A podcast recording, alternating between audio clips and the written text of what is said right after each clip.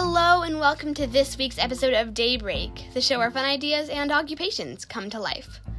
We're your hosts, Bryn Campbell and Pippa Schrader, and today we'll share an inspirational quote, interview Rob Summerbell, a wacky performer and master of the German wheel, and after the announcement break, we'll end this episode with the tale of a secret tunnel found in Parliament. Now, let's get on with the show. It's time for our inspirational quote to brighten your day and get you brainstorming. An amazing artist and playwright, William Shakespeare has some wise words on performing. He exclaimed, The object of art is to give life shape. Think about that for a minute, then go and do some art.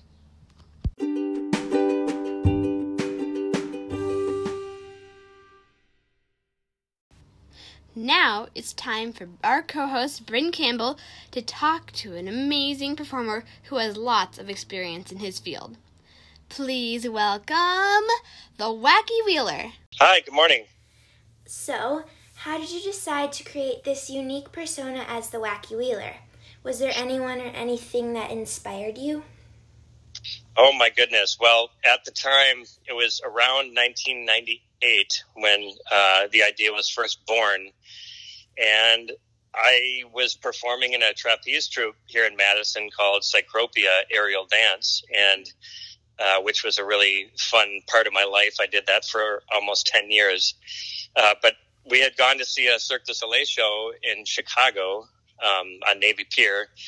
And that's where I first saw uh, a man by the name of Chris Lashua uh, performing on a German wheel. And I'd never heard of or seen a German wheel before, but I knew sort of the first moment I saw it, I was like, that is exactly what I want to do next. Mm-hmm. Cool. So, yeah. What is a German wheel? Okay, so a German wheel is, uh, it was, uh, let's see, historically it was invented in the 1920s uh, by a man named, I believe, Otto Feick, and he just welded this uh, apparatus together. It's a, it's a, imagine a giant circle uh, with another matching giant circle with bars welded across those two, and the circle being about, you know, between six and seven feet round, and a person stands inside of it. And you can imagine them rolling, doing a cartwheel, or um, also it tips over and does like uh, what's called a penny roll, um, so all sorts of acrobatic tricks in this German wheel could happen. And it's just a really beautiful and uh, flowy thing to watch. If you've never seen it, uh, there's a lot of YouTube available since we can't watch it live right now. Yeah, I um, I remember seeing you perform before, and it's really cool. Yeah, so my wheel is not a German wheel, and that has kind of a fun little story to it. So I saw Chris perform at Cirque du Soleil, and I said, "Oh my gosh, I need to do that. I want to do that." And German wheels were only available in Germany at that time, and it was prohibitively expensive at the time, around twenty five hundred dollars, and my car was worth significantly less than that at the time. um, I was driving around a beater. So anyway, no no German wheels for me. But I was walking my dog one day out in a junkyard behind the house I lived in, and I saw this row of cable reels sitting there. There was about ten of them, and a light bulb went off over my head, and I thought, well. If I can't get a German wheel for the time being, I can save up for one, and maybe I can, you know, learn how to operate this for the short term. Mm-hmm. And short term turned into 18 years. yeah.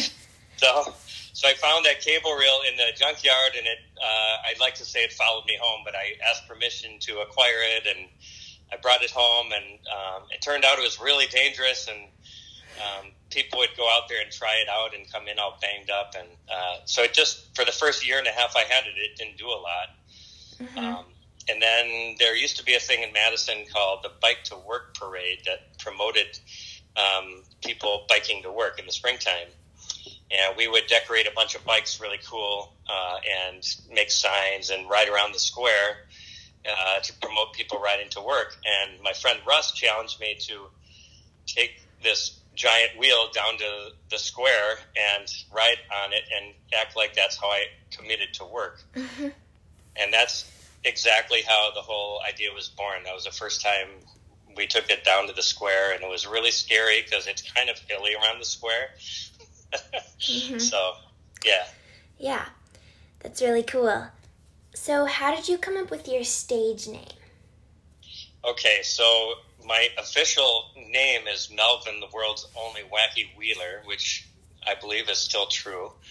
Um, but Melvin just sort of was a character in my mind mm-hmm. who didn't quite have it together. He pulls his pants up a little bit too high and wears these baggy trousers, and his ball cap is flipped up at the front, and he wears funky suspenders, and um, he's and he's just a little bit of a goofball. Um, mm-hmm. And part of my act was I would let the wheel um, roll away from me, like I wasn't paying attention to it because I got distracted talking to somebody, and then I'd get it at the last minute. So Melvin's kind of a a little bit of a pie in the sky kind of a guy with uh, you know a daydreamer. Yeah. so, um, and I just thought I just thought the word the name Melvin. I, have never really known anyone named Melvin, but I thought it was a nice sort of a geeky mm-hmm. name to use, and I don't want to offend any Melvins out there because I love the name. so. Um, what were some challenges you overcame on your journey? Oh my gosh, um, that's the tricky question there. Uh, well, no one had done this before, so like mm-hmm. I didn't know what the format was for it. I didn't know how to move it around. I had to eventually buy a trailer for it. Um, I had to like paint it up and make it look like something attractive people would want to look at, and so mm-hmm. I kind of came up with the design for it. I developed flags for it, and then I would put horns and bells all over it. I had upwards of 15 different sounding horns and bells on it at any given time. Mm-hmm. Um, so all that I had to like kind of come up with because there wasn't anything to copy.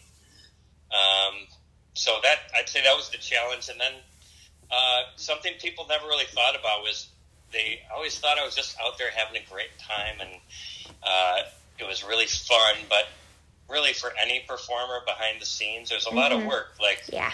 ma- maintaining costumes and um, you know contacting people to see if you can come perform and uh, coming home really late at night and tired and having to unpack everything. And, you know, there was mm-hmm. always sort of those kind of challenges. But, you know, the illusion was that, oh gosh, that guy's just having so much fun. Mm-hmm. And, and I'm glad that was the illusion. But there was always a lot of work in the behind the scenes. Yeah. So, um, yeah. How long did it take to master being on the wheel?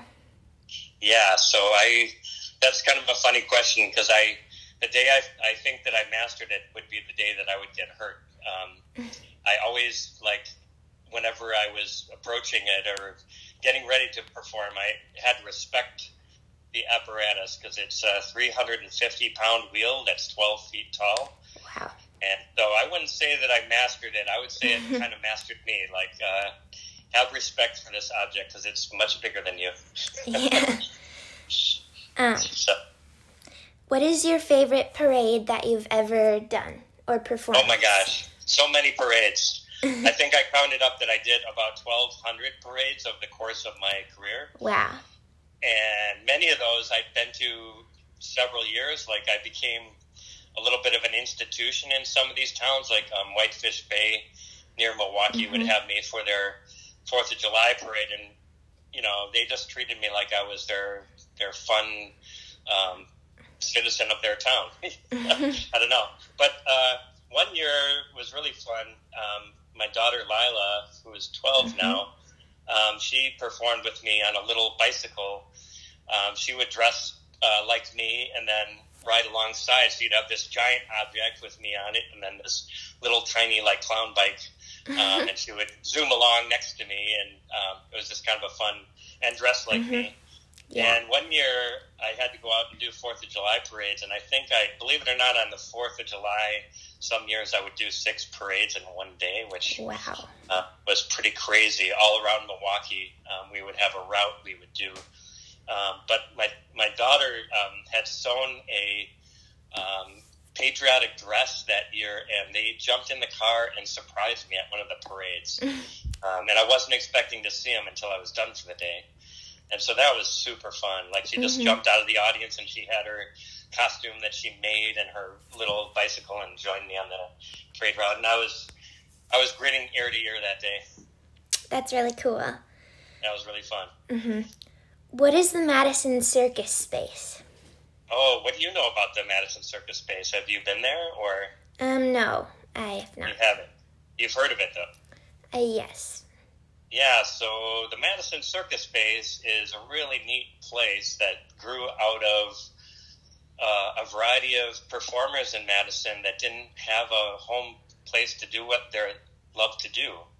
So, for example, the aerialists and the hula hoopers and the German wheelers and the jugglers um, who didn't really know each other. They kind of operated separately but slowly the community kind of came together and realized that we all had a common need, which was we want to practice our art, and there's nowhere Mhm. to do it.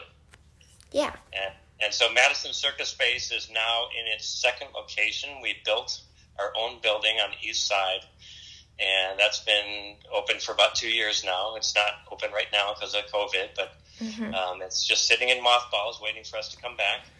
Um, but it's just such a neat place. Um, we give performances there.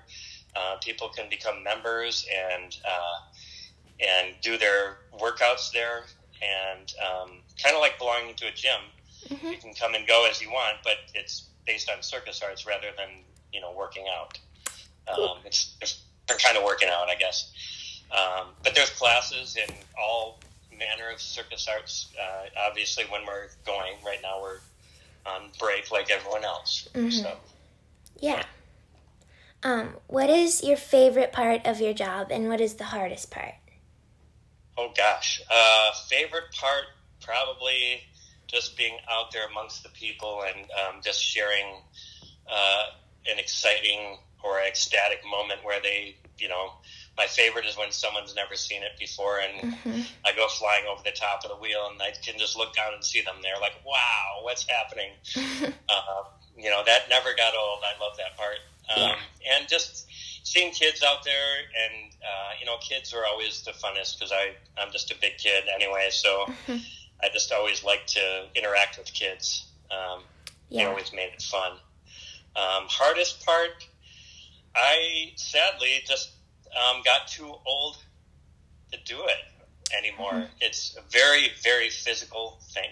Yeah. Um, so, and I'm 57, so I, I, uh, yeah, two years ago I had to hang it up, and it was really uh, very bittersweet because my my heart and soul wanted to keep doing it, and my body said no way.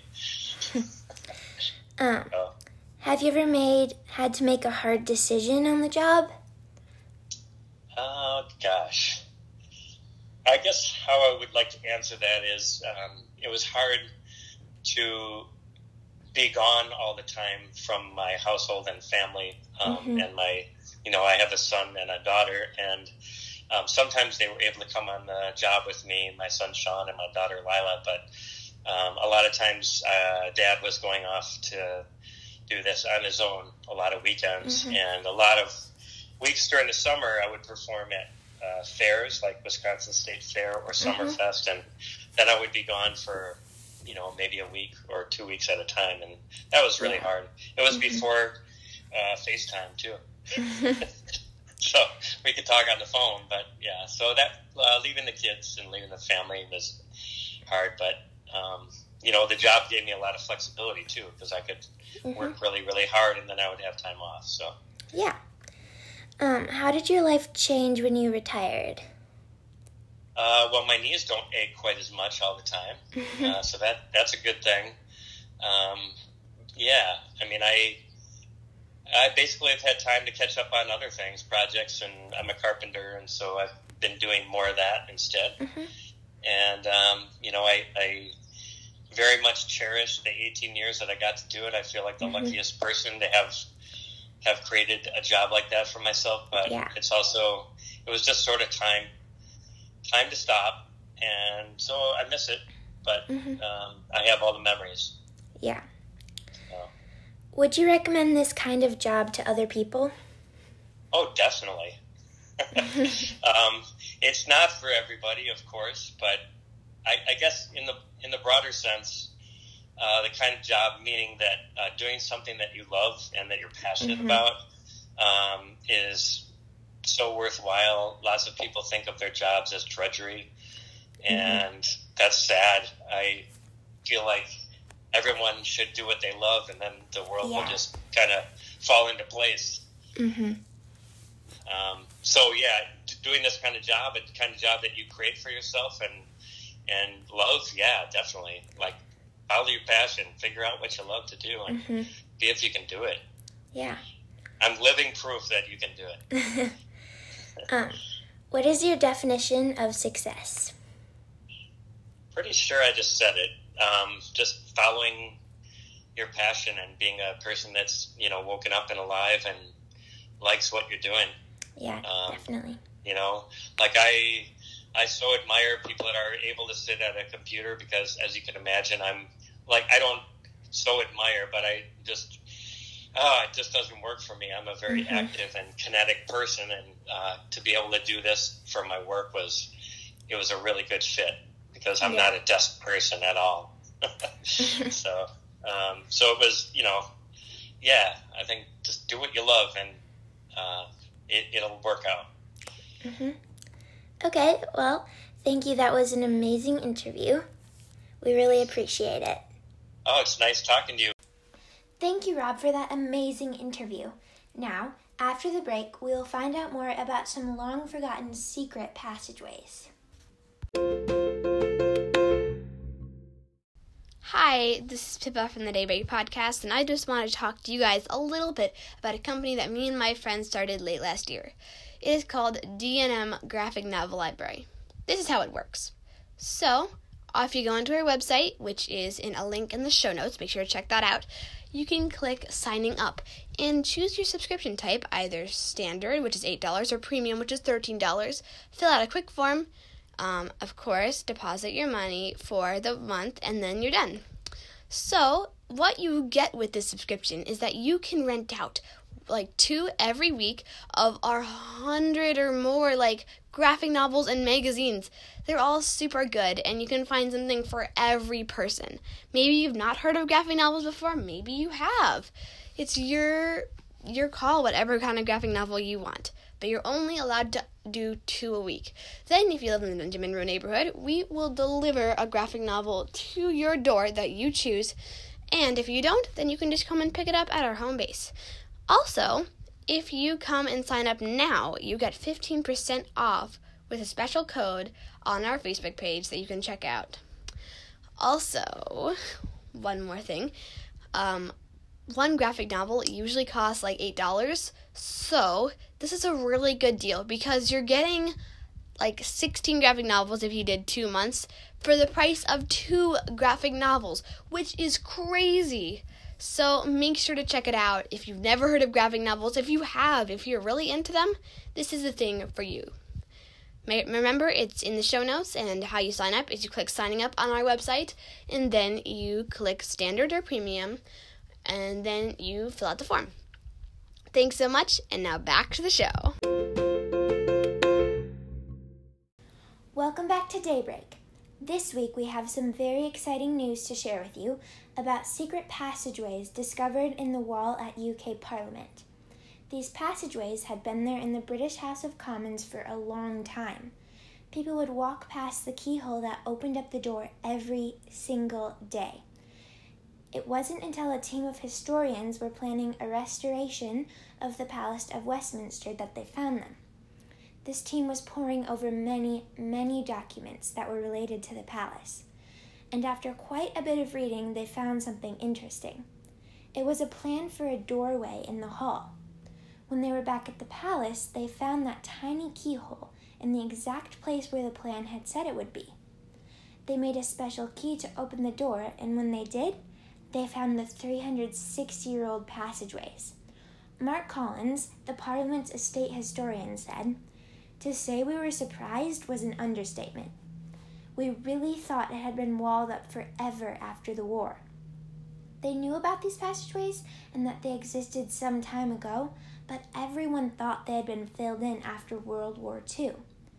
After a bit more exploring, they were found out to have a very rich history. Records suggest that these passageways were used for the coronation of King Charles II, the king that ruled until 1685.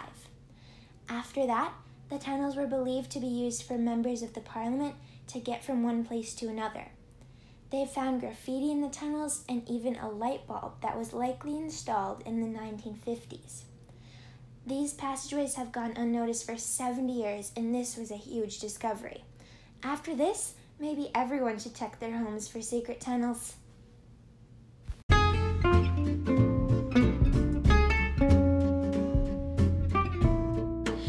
So much for listening to this week's episode of Daybreak. We're your hosts, Bryn Campbell and Pippa Schrader.